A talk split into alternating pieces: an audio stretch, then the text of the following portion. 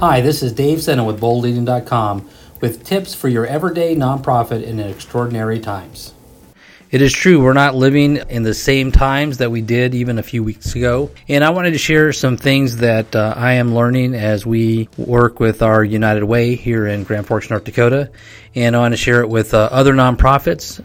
The number one thing that I think you want to be thinking about is to be calm and to prioritize. And then we'll also talk about how to catalog your resources and then how to get involved. But as we think about what we're going to be doing as nonprofits over the next uh, months, some of these things I think would be helpful for you to consider as a nonprofit leader and especially uh, with your board of directors.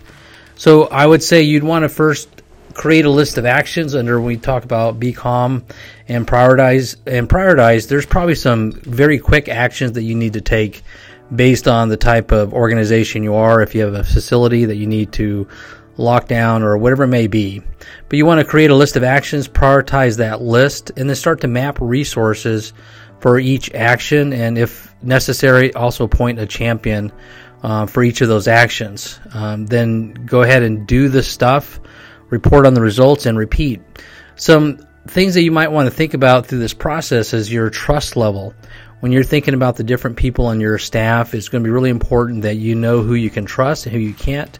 Maybe who you might need to experiment and uh, give them the opportunity to uh, show that they are trustworthy. So you want to prioritize your list of actions and then also map people to those particular actions based on their skill level, expertise, and availability. As we, uh, many people are are working remotely and being offline or being away from the office, this is going to be a little bit more of a challenge of just trying to coordinate between people.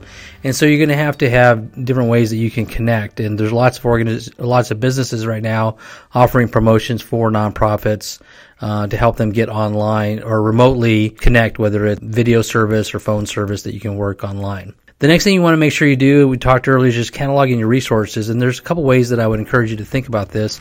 First thing is um, just the acronym name TEAM time, expertise, attention, and money. So, how much time do you have? So, think about remote workers, think about your current staff, and how are you going to kind of put them uh, on actions and have them do different things in your nonprofit. So you want to figure out how much time do you have per person and the type of actions they're trying to accomplish.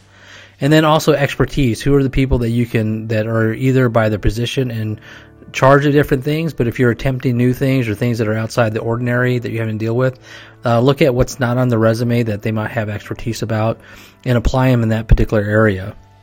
The next thing is to think about is attention. Who has the mental energy and capacity to either create new projects or products and then people are able to manage. This is one of the things that I think about a lot as a leader. Is there certain people in your organization that are able to really manage things well and maintain things, and there's others that are creators, able to create processes and think through that and get it off the ground, and then uh, get it to people where there is an editing process to make sure it's everything that you want it to be. But that initial step of creating the first project is really important. And so on our team, we know a couple of different people, depending on what it is whether it's writing a new press release or creating a new app, that you have certain people that are able to create those. So make sure you know who those are and have that ability to do that. So time, expertise, and attention. Last one's money.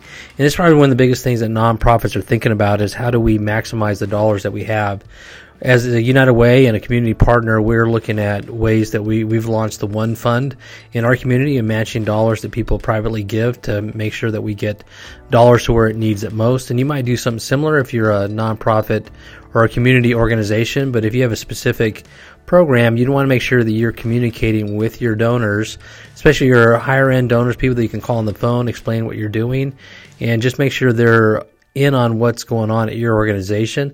And you also might consider either a postcard, email, or some sort of a letter to your nonprofit partners to know or donors to know kind of what you guys are thinking, what you're doing, how these times are affecting both your operation and your funding. And it's a time not to be shy, but to really kind of tell them what's going on, and if necessary, to make an ask uh, of them to consider giving extra giving and allow and just trust your donors to make that decision on their own.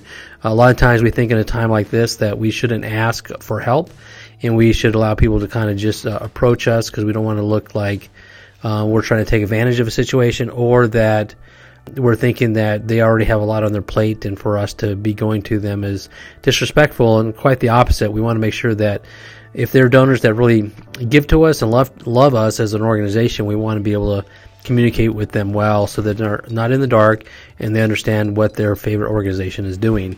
And if you're not their favorite organization, this is a good time to communicate with the general public and you may be surprised that people realize the good that you're doing because you're being proactive. The other way to look at your organization is just your people, processes, and product what uh, people are going to be impacted by uh, different policies that you're going to put in place um, with the current situation a lot of remote works and closing offices that's going to impact people staffing. And so make sure that you're communicating well with people on how you're doing that. And then also new processes if you're having new meetings um, virtually how that's going to work take the time to explain to people how we're doing that, have training sessions if necessary. We spend about 30 to 45 minutes at United Way just going through the process of getting everybody online. And we're smaller teams, so that's warranted. If you have a larger organization, you might have to do that separately or uh, via departments or just your uh, senior leaders. But you have to have a way to actually uh, modify your processes and communicate that to everybody so that everybody's on the same page. And then product is really uh, programs that you may have you're going to have to figure those out make sure you're working on those which i think that's probably one of the things that most people are doing right now is really being program heavy as to just making sure that everybody's safe and healthy and uh, that's more than appropriate but if you have a fundraising department or development department they should be thinking about also how to communicate with your key donors and others on what's going on with your organization and uh, finally, just think about your strengths as an organization, your weaknesses. If there's certain things that you're really strong at, this is the time to lean into that. And if there's things that you're weaker at, you might shy away. Not everybody's going to respond to the current crisis or future crisis in the same way. So if you have a certain way that you really respond well, um, lean into that, and especially if it's kind of central to central to what you do, uh, make sure you lean into that and communicate that. If there's other areas that you're not great at, this is not the time to experiment on things that you don't think you're going to be able to pull off, and it'll detract from your donors and people understanding what you're trying to do. And so this is not necessarily the time to to do something risky. So one of the things that I would encourage you to think about as you're in these extraordinary times and you think of yourself as this ordinary nonprofit is think about how can we meet the current needs of our the people that we're trying to serve and how do we think about two months three months down the road? Be very honest with your donors and communicate well and if need be uh, communicate to the public as well. But do not shy away from making impact in your community in your community but most of all be calm and communicate with people. Reassure staff donors, uh, the general public, that you know what's going on, that you're aware, um, that you have a plan, and you don't need to have a plan forever, but to make sure that you have a plan, even if it's for the next couple weeks, and you're going to reevaluate and kind of move from there, and eventually you'll will come out of these times and kind of continue through. But panic is the enemy of what we're trying to do. We do want to be sharp. Uh, it's okay to be a little worried, but we want to be calm through this as much as possible. We do want to abide by the different protocols and things that are out in our community uh, today, but as much as possible, we want to be proactive and, as especially as a leader, you want to be calm. This is Dave Sen at boldleading.com, and we look forward to seeing you the next day.